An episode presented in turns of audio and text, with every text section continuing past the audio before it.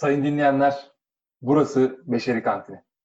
Bugün insan zavallı mıdır yoksa adaptif midir? Bunu konuşacağız. Faruk Hocam, hoş geldiniz.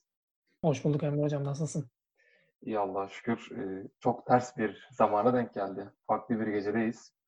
Evet. Ee, bir anda sokağa çıkma yasağı geldi. Ve gariptir, Evet. ortalık, ortalık bir anda kalabalıklaştı. Yani evin dışına bakıyorum şu an. Ha, tam onu diyecektim ya. Bunu duyan herkes sokağa akın etti. Bir an evvel istifleyelim, iki gün nasıl idare edeceğiz falan diye. Çünkü bir gevşeklik de bize hakim olmuştu yani. Başında beklediğimiz sokağa çıkma yasağı ekonomi biraz rayından çıkmasın diye ertelenince hiç gelmeyecekmiş gibi davranıp e, yeterince evde gıda bulundurmamak gibi bir gaflete düşmüş olabilirdik. Ben de biraz o durumdayım ama herhalde ilk gün idare ederiz diye düşünüyorum. Yani şu an son bir buçuk saatimiz var sokağa çıkmak için ama biz biz bunu podcast kaydı alarak değerlendirmeyi tercih ettik. Ya zaten bu saatte tuvalet kağıdı bulamayız biliyorsun. İnsanların en çok sakladığı şeylerden biriymiş dünyada. çok gariptir. Ya bir de burada hani psikoloji üstüne bir podcast yapıyoruz. Sosyal ihtiyaçların önemine e, genelde değiniyoruz falan. E, yeme, içme, barınma, e, giyinme gibi ihtiyaçlar e, çok temel düzeyde kabul edilir ve sosyal aidiyet ihtiyaçları onun üzerine inşa edilir. Biraz e, Maslow'dan alıştığımız bir sıralaması vardır bunların.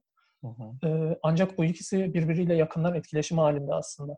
Mesela e, seni sosyal açıdan doyuracaksa şayet bu podcast yayınını almak, e, hissettiğin açlık e, nispeten azalabilir. Veya kişiye bağlı olarak iştahını da arttırabilir ama e, ben de mesela bir konuya kendimi kaptırmışsam, hararetle o konuyu anlatıyorsam e, iştah miştah hak getire. Yani şu anda o yüzden çok umursamadım. Bir buçuk saat mi kalmış ya boş ver dedim. Planları bozmayalım. Podcast'ı alalım. Evet, çünkü ba- bunu ba- doyuracak zaten. Bayağı da bir direttin. Evet, farkındayım. Benim erteleme çabalarım rağmen. Ama olsun, e, ben zaten çok keyif alıyorum dediğin çok doğru. İşte neden direttiğimi de anlatacağım. Yani ahlaki sorumluluktan bahsedeceğim. E, deontolojik bir noktadan yaklaşıyorum muhtemelen ben verdiğim kararlara. Bugün ahlakı konuşacağız. Hani sen başlığı söyledin ya, insan zavallı mıdır, adaptif midir? Oradan bir başlayalım. Evvela- Neden, neden bu başlık? Onu evvela bu başlığı neden seçtiğimi anlatayım. Hı hı. Deontolojik bir yerden dedim ya aslında o da enteresan. Ee, İngilizce'ye de geçmiş olan Yunan kökenli, e, Yunanca kökenli bir kelime aslında. Duty'den, duty var ya bu görev, görev telakki etmek. Ee, hı. hani sorumluluğunu hissederek yapıyorsun. Deontoloji de oradan geliyor. Deontoloji genelde e, sonuççuluk dediğimiz consequentialismle e, taban tabana zıt kabul edilir. Çünkü bir eylemi sonuçlarına bakarak onun ahlaki olup olmadığına karar vermektir. Biraz utilitarian bir eğilimi de vardır. Yani faydacılık gözetilir. Bu eylemi yapacağım da sonucunda ne olacak diye sonuçlarını kestirmeye çalışıp buna göre ahlaki bir yargıda bulunmak. Öte yanda ise eylemin kendisine bakarak yani deontolojik bir yerden ahlaki bir yargıda bulunmak. Yani benim benimsemiş olduğum belli ilkeler var. Ve herkes bu eylemi yapsaydı hala dünya yaşanabilir bir yer olur muydu? Yani genelleyebilir miyiz? Tamam ben bunu yapacağım ama herkes yapsaydı ne olurdu sorusunu sormaya seni iten çok biraz hani kantçı bir ahlak anlayışı. Çok katı ve gerçeklikten çok kopuk bir ahlak anlayışı. Ancak çıtayı çok yüksek koyduğu için bize bir istikamet vermesi hasebiyle kıymetli. Tabii Kant'ı mezarında ters döndürecek sinir bilimden gelen bulgular var zaten. O yüzden deontolojinin yeniden yorumlanması icap ediyor ki ahlak psikolojisi içinde bu zaten yapılıyor. Şimdi benim yapacağım şey nedir? Bu arada ben deontolojiye gönül vermiş falan değilim. Şimdi Yani önce bir ikisi- orta yolcuyum muhtemelen. İkisinin arasındayım. Deontoloji nedir birazcık oradan da bir bahsedersen. Aslında bahsettim, takip etmekte zorlanıyorsun biraz. ya dediğim gibi görev bilinciyle e, ilke, prensip telakki ettiğin bir takım yasalar vardır. Zaten buna moral imperative diyor. Yani imperatifin karşılığı Türkçe'de de zaman zaman kullanılıyor. Kaçınılmazlık ima eden bir manası var. Ee, öyle bir yasa ki senin e, içinde içkin olarak senin içinden adeta taşarak ortaya çıkıyor. Yani senin aksini yapmanın mümkün olmayacağı kadar e, ahlaken bağlayıcılığı var senin davranışların üzerinde. Hatta en meşhur örnek e, Naziler senin evine geldiler ve sen evinde Yahudileri saklıyorsun. Sana Bodrum katında Yahudi olup olmadığını sordukları zaman var demek zorundasın Kant ahlakına göre. Yalan söyleyemezsin. Gibi. Hı. Ya dışına Yani deontoloji, deontoloji böyle bir şey. Bunu demek istiyorum. dışına çıkamayacağın kurallar gibi bir şey. Öyle. Evet. Evet. E, çünkü eylemin kendisine bakarak hani yalan söylemek eylem. Sonuçları ne? E, masum insanların öldürülmesi. Sonuçlarına bakmıyor ki deontoloji. Eylemin kendisine bakıyor. Yalan söylemeyi içerdiği için hayır diyor ben yalan söyleyemem. Evet Bodrum kattalar. İki dakika içinde o insanların ölecek olmasına ciddiye almadığı için zaten biraz gerçek dışı kabul ediliyor. Ha, Ancak gerçek dışı kabul edilmesinin esas nedeni e, duyguları hiç hesaba katmaması. Yani, Yani çok burada- kognitif bir yerden yaklaşıyor. yani vicdan e, bence ahlaktan bahsediliyorsa vicdan dışında kalamıyor bu durumun. En en azından insan hayatına baktığımız zaman. Ki vicdanın ne olduğunu da konuşmak lazım tabii. Heh, tam onu diyecektim. Şimdi vicdanın e, literatürde ben operasyonel bir tanımı var mı yok mu bilmiyorum. Hani bunun üzerine nasıl çalışılmıştır. E, ancak vicdan dediğin şeyin farklı kanallardan iz düşümlerini biraz göz önüne çıkarmaya çalışabilirim. Çünkü herkesin vicdanı ya da ahlaki radarı diyelim e, farklı şeylere dair hassasiyet taşıyor. Bu farklılıklara geleceğim ama evvela e, başlığı açarak başlayayım. Yani insan zavallı mıdır, adaptif midir derken neden böyle bir ikilem kullanıyoruz? Bu ikisi birbirine zıt bile görünmüyor olabilir. Ee, Benim gözüme zıt görünmüştü. Evvela şimdi e, ben ahlak psikolojisi üstüne e, bu podcast bölümünü yapmaya niyetlenme nedenim biraz da ahlak psikolojisi isminde bir e, lisansüstü dersi almanın tesiri var. Evvela lisans yıllarında da aslında epey bu alanda okumuştum. Bunları böyle bir araya getirip e, bütün literatürün özet bir serencamını sunayım. Nasıl bir serüvenle, hangi aşamalardan geçerek e, bugünlere gelindiğinin bir resmini çizeyim istedim.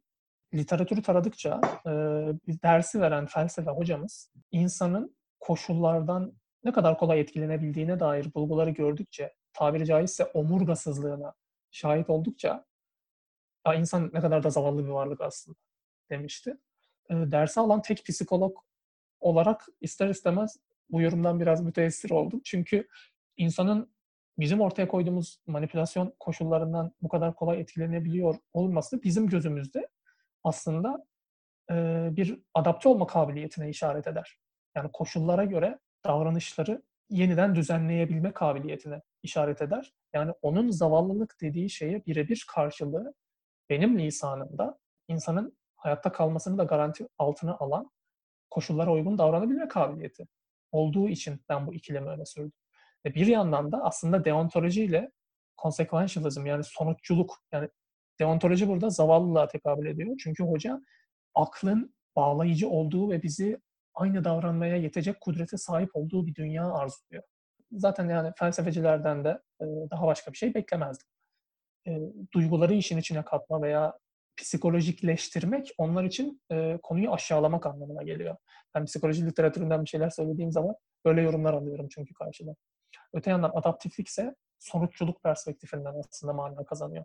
Ya bu ikilemi e, bir spektrum şeklinde zihnimizde oturtursak e, ağır ağır aslında bunun üstüne inşa edeceğiz. Ya akılda tutmak da şart değil. Çünkü bi- birazdan aktaracağım bulgular haddi zatında zaten çok etkileyici. Tek başlarına bile bence çok kıymetliler. Ancak ben yine de bir e, arka plan bilgisi vermek istedim. Yani, Yani, neden zavallılık ve adaptifliği yan yana koyduğuma dair. hmm, yani bunların üzerine teori ve araştırmaları sen sıralayacaksın aslında. Temel Evet. olarak bunların cevabını aramış olacağız.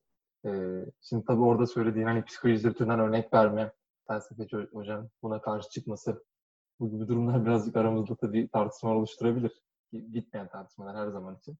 Ben çok tatlı buluyorum bu arada. Ee, işte farklı sosyal bilimler disiplinleri arasındaki e, bu bazen çekişmeye varabilecek durumları. E, çeşitlilik yaratıyor bence. Birbirine uzak Tabii değiller e, ama sonuçta buradaki yorum farklılığı her zaman bir zenginlik. Aynı şeyi söyleseydik bu farklı bilimler olmasının ne anlamı kalırdı? Yani hak veriyorum esasen de. Ya şeyi yapamadım. Farklılığa tek başına sırf farklılık ortaya çıkıyor diye bir e, el üstünde tutma eğilimim yok. Ya o farklılığın ne kattığı önemli. Çünkü çok boş yaparak da katkıda bulunabilirsin. Ancak felsefede e, evet söylediğinin geçerli olduğunu düşünüyorum. Ya E, sonuçta güzel ka- katkılar geliyor. Yani bir beşeri kantini ortamını biz orada derste zaten yaşatıyoruz. kesinlikle. Zaten beşeri kantinin olayı e, sadece kantinde konuşuluyor olması değil, dersin dışına taşıyor olması. Derslerde de bunlar konuşuluyor. evet evet evet. Binanın bir uzantısı telakki etmen lazım beşeri kantini. Beşeri bilimler binasının bir uzantısı olarak görürsen evet. Bunu derste de yaparsın. Gidersin hani hocanın yanına, hocanın yanında da yaparsın yerine göre. Ee, O yüzden hani şey değil, oradaki tek bir mekana değil, aslında bütünüyle oradaki beşeri bilimler dediğimiz alana yayılan bir durum var ortada. Ee, sen istersen şeylerden devam et, bulgulardan devam et, onların üzerine ben sana Evet evet. Ya şimdi bir çocuğu elimize alacağız, onu ağır ağır yetiştireceğiz. Çünkü ahlak gelişimi e, adı üstünde gelişim dediğimiz için ilk olarak nasıl, ne zaman ve nasıl ortaya çıktığı e, aslında en çok en çok incelenen bu alan olmuş. Özellikle 70'lere 80'lere kadar. E, ahlak psikolojisi sosyal psikolojinin bir alt dalı olmasına rağmen gelişim psikolojisinin bir alt dalı gibi çalışılmış. Çünkü çocuklarla hep çalışılıyor. Çocukların ahlaki yargıları hangi yaş aralığında e, nasıl bir değişim gösteriyor şeklinde. Bunlara dair bulgulardan bahsedeceğim. Önce ilk soru şu aslında ahlak doğuştan mı geliyor yoksa öğreniliyor mu sorusu geliyor. E, en çok tartışılan da budur. Buna bir yanıt aramak e, gayesiyle yapılan bebeklerle, bebekler üstüne yapılan çalışmalar var. E, bebeklere kuklalar izletiliyor. Bir kuklanın e, bir kutu eşyayı taşıması gerekiyor diyelim ve bunu yapmakta zorlanıyor. Ancak onu amaçladığı da e, bebeğin fark edeceği şekilde ona gösteriliyor. Yani yapmaya çalıştığı bir şey var ve onu başarama, başara, başaramıyor. Düzgünce taşıyamıyor kutuyu. Koşullardan birinde o bebeğe yardım ediyor farklı bir, o kuklaya farklı bir kukla gelip yardım ediyor taşımasına. Diğer bir koşulda ile ise kutuya vurup sertçe ona engel oluyor. Buna helper ve hinderer diye iki koşul diyorlar. Yani birinde yardım edilirken diğerinde engelleyici bir tavrı oluyor kuklaların. Deneyin ardından, daha doğrusu bu manipülasyonun ardından, bu iki farklı koşulun bebeğe tanıtılmasının ardından bu iki kukladan biriyle oynama şansı verildiği zaman çok büyük bir oranda bebekler yardım etme davranışını tercih eden kuklayı seçiyorlar oynamak için. Hani eğer onların adalete dair veya yapılan iyiliğin bir geri dönüşü olması gerektiğine dair bir anlayışları olmasa idi %50 %50 gibi bir şey seçmeleri lazımdı bebeklerin. Ancak çok büyük bir oranda yani kaçtı bilmiyorum yani 85-15 gibi bir şey doğru hatırlıyorsam. Yani tesadüflere atfedemeyeceğimiz bir oranda e, gözlemlemiş olmalarına atfedebileceğimiz kadar anlamlı bir seviyede e, diğer bebeği tercih ediyorlar. Yani yardım eden bebeği. Dolayısıyla insanların bu şey iyilik edenin iyilik bulması gerektiğine dair veya etkileşim içine girmeyi seçeceğimiz insanların iyi kabul ettiğimiz eylemleri yapan insanlar olmasına dair adeta doğuştan gelen bir içgüdümüz olduğu varsayımını destekleyen bir çalışma.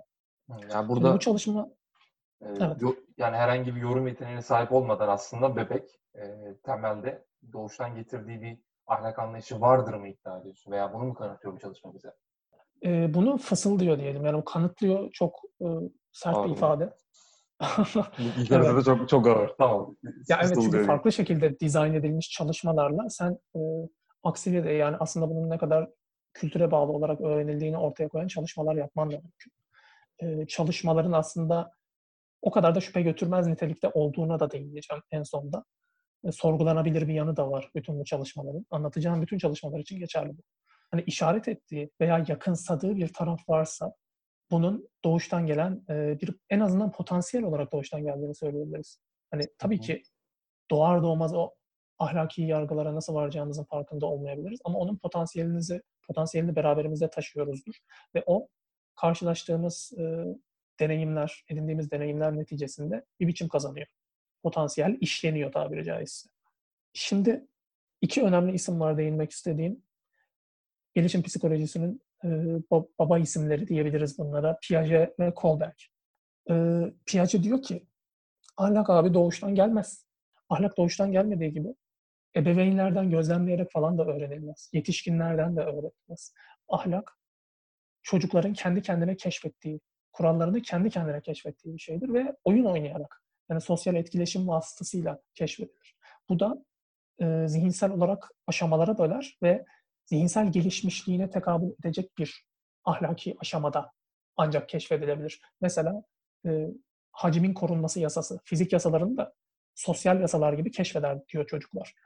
Mesela daha kısa boylu bir bardaktan suyu alıp çocuğun gözünün önünde daha uzun boylu bir bardağa döktüğün zaman ve e, hangi bar ikisinde de su olduğu takdirde hangisinde daha fazla su bulunduğunu söylediğinde e, eğer o aşamaya gelmediyse çocuklar yaş itibariyle Piaget'e göre uzun boylu bardakta daha fazlası bulunduğunu söylüyorlar. Çünkü işte hacmin korunumu yasasını e, henüz kavrayabilecek e, bilişsel evreye ulaşmadıkları için olduğunu kabul ediyor Piaget. A- aynı şekilde sosyal yasaları da aşama aşama e, fizik yasalarını keşfettikleri gibi derinlik algısına zaman içinde sahip oldukları gibi kendi benliklerinin dünyadan ayrık bir benlik olduğunu keşfettikleri gibi zamanla kendiliğinden self-constructed dediğimiz şekilde bizzat kendi inşa etmeleriyle keşfettiklerini söylüyor. Bu araya bir küçük enstantane koymak istiyorum. Bu biraz şeye benzettim ben bu durumu. Ee, hani bu bardak deneyini hatırlıyorum. Bir, bunun üzerine deney de izlemiştik. Ee, küçükken hani ya da küçük çocukları işte üç tane bozuk para verip e, ya da bir tane kağıt para yan yana koyduğun zaman üç tane parayı alma eğiliminde olma durumu var. Aslında bununla birebir benzeşiyor bence. Yani miktar Hı hı. buradaki e, nicelik niteliğin önüne geçip algısal boyutta daha fazlaymış gibi hissediliyor. Yani sen burada Evet. bahsettiğin şey e, kişinin bilinç seviyesi ve algısının ahlakı etkileyebileceği yönünde mi? Tabii ki öyle.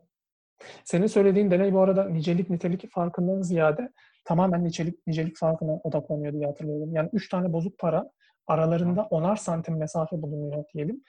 Başka bir sıraya da üç tane bozuk parayı aralarında 20'şer santim bulunacak şekilde koyarsan ve hangi sırada daha fazla bozuk para var dersen aralarında 20'şer santim olan sırada daha fazla bozuk para olduğunu söylüyorlar. Ama birebir söylediğin şeye karşılık geliyor bence de. Hı hı hı. Sen normal şeylere devam et. E, sonrasında biraz daha şiddete doğru geçeceğim. Ya şu an zaten e, işin en eğlenceli kısmına e, hiç gelmedik. Ya çok ağır gidiyorum bir arka plan bilgisini eksik bırakmamak adına. Bir de ahlak psikolojisine ve bu psikolojik bulgulara yabancı olanlar da e, temel konulara biraz e, hakim olsunlar diye aslında bu kadar anlatıyorum. Gelelim Kohlberg'e. Ah, ya kendisinden çok haz etmiyorum. Ona da geleceğim. E, esasen üçe ayırmasıyla meşhurdur. Yani 70'lerde bu fikri ortaya attığı zaman çok ses getiriyor zaten. Hatta Mark Twain'in bir sözü vardır. Elinde bir çekiç varsa baktığın her yerde çivi görürsün gibi bir şey. E, Kohlberg'in bu ahlak gelişimi teorisi e, o dönemde psikolojide lisansüstü programlara girmiş bütün öğrenciler için bir şey, çekiç vazifesi görüyor. Gördükleri her yere e, bu teoriyi uyguluyorlar demek istiyorum. Ki bunun çok sakıncalısı olduğuna da değineceğim. Çünkü teorinin e, eleştirilebilir çok fazla yönü var. Ben sadece iki tanesine değineceğim. Önce bu nasıl bir teori?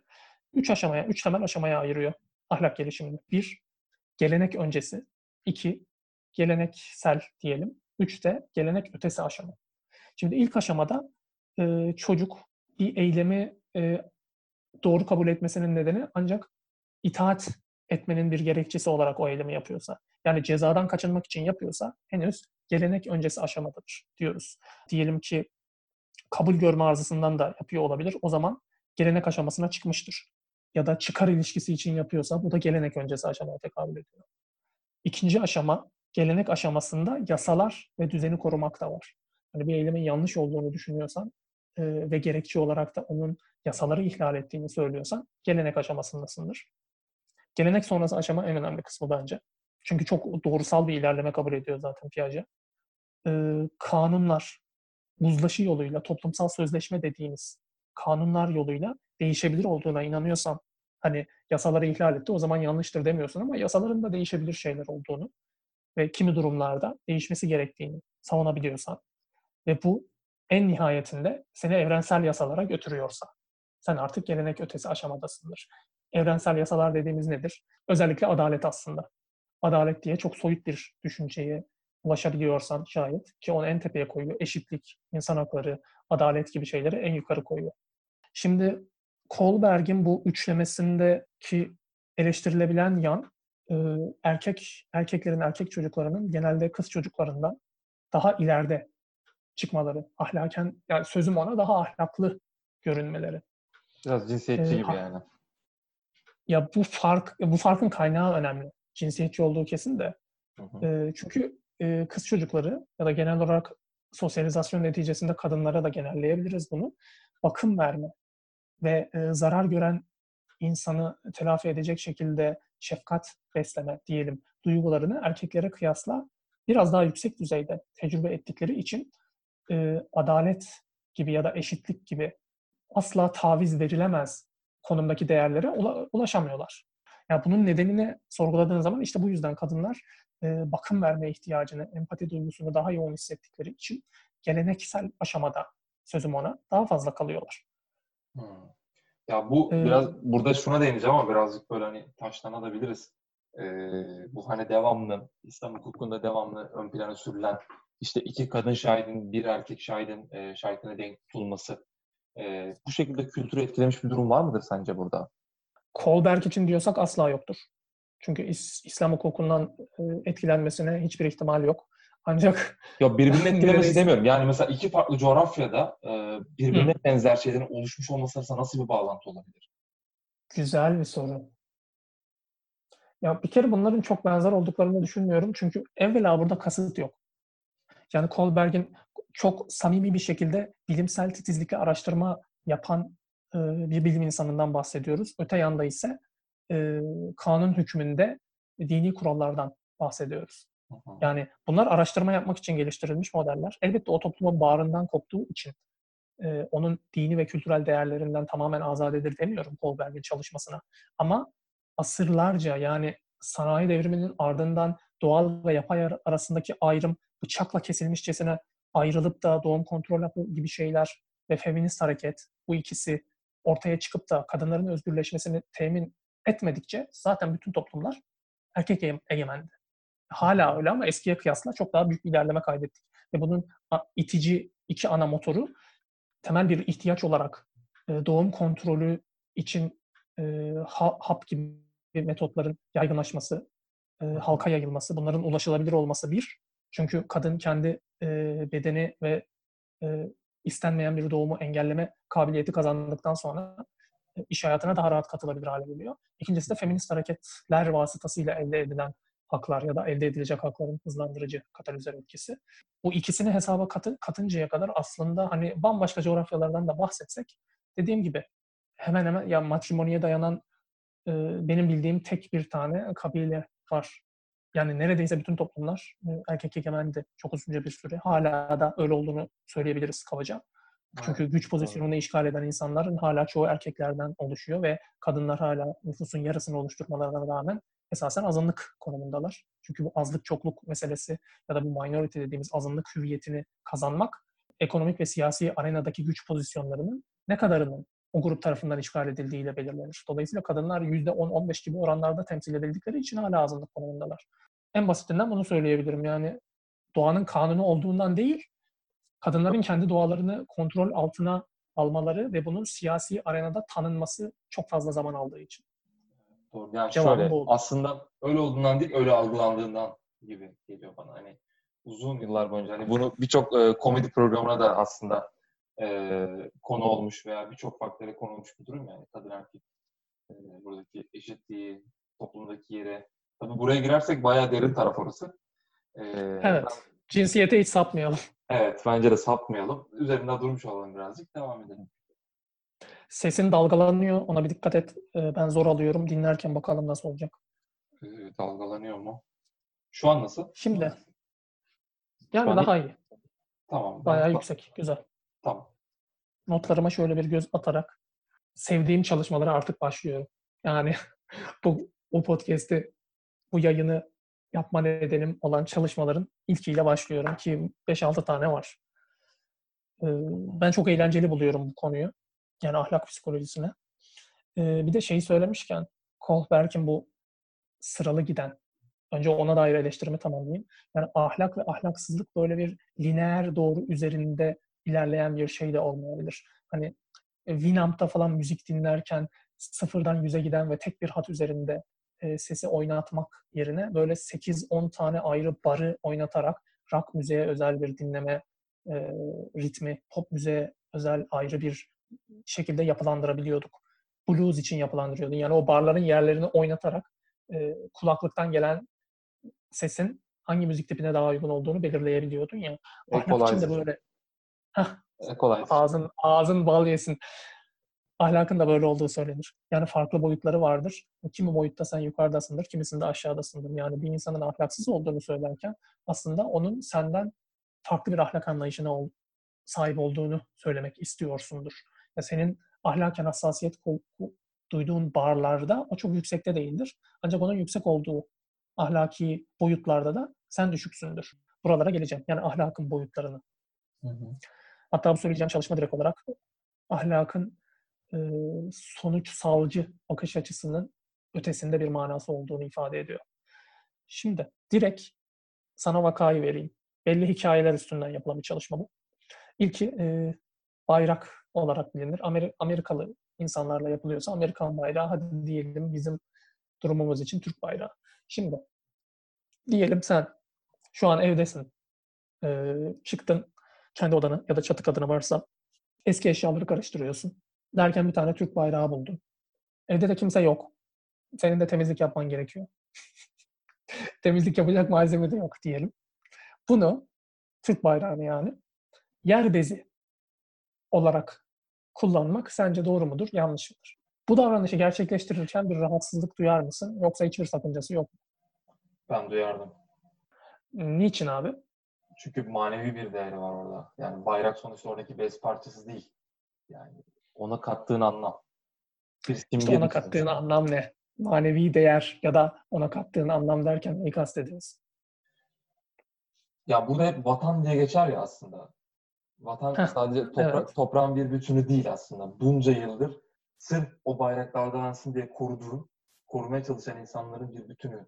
Düşünsene yani burada can var, kan var. Bir, bunlar geliyor yani aklıma aslında temelde. Bak şu an biraz sonuçsalcı yerine deontolojik bir yerden yaklaştın. Çünkü eylemin kendisine doğrudan baktın sonuçları yerine. Sonuçları kimseye zarar vermemesine rağmen bu eylemin yanlış olacağını düşündün. Hı hı. Güzel. Ya bu- bu bir kenarda dursun. Ya burada sonucu değil, gerçekten şeye bakıyorum dediğin gibi. Ee, ki bu şey değil. Bendeki manevi değerine bakıyorum. Manevi değerim de bunlar oluşturuyor. Verilen emek yani. Verilen emekle alakalı. Hatta emeği geçtim yani çok daha ötesi bir şey var ortada. Bunu bile bile buna karşı tavır almak insanı gerçekten rahatsız edici bir durum.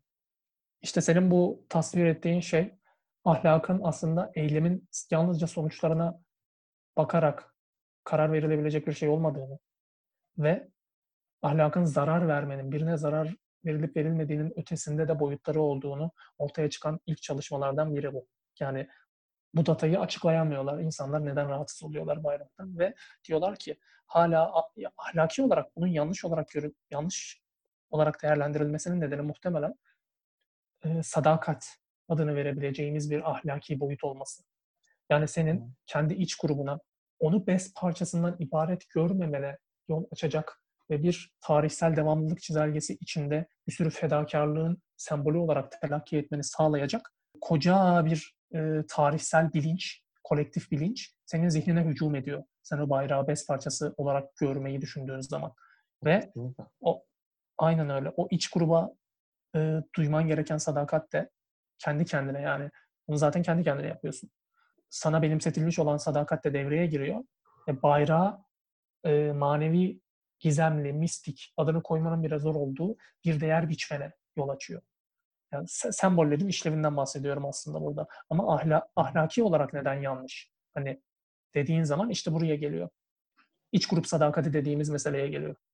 Yani Bu senin söyle. Bu, bu sadece bayrak için geçerli olmayabilir aslında. Geçen hafta bahsettiğimiz hani büyük makro ve küçük makrolardan bahsettik ya.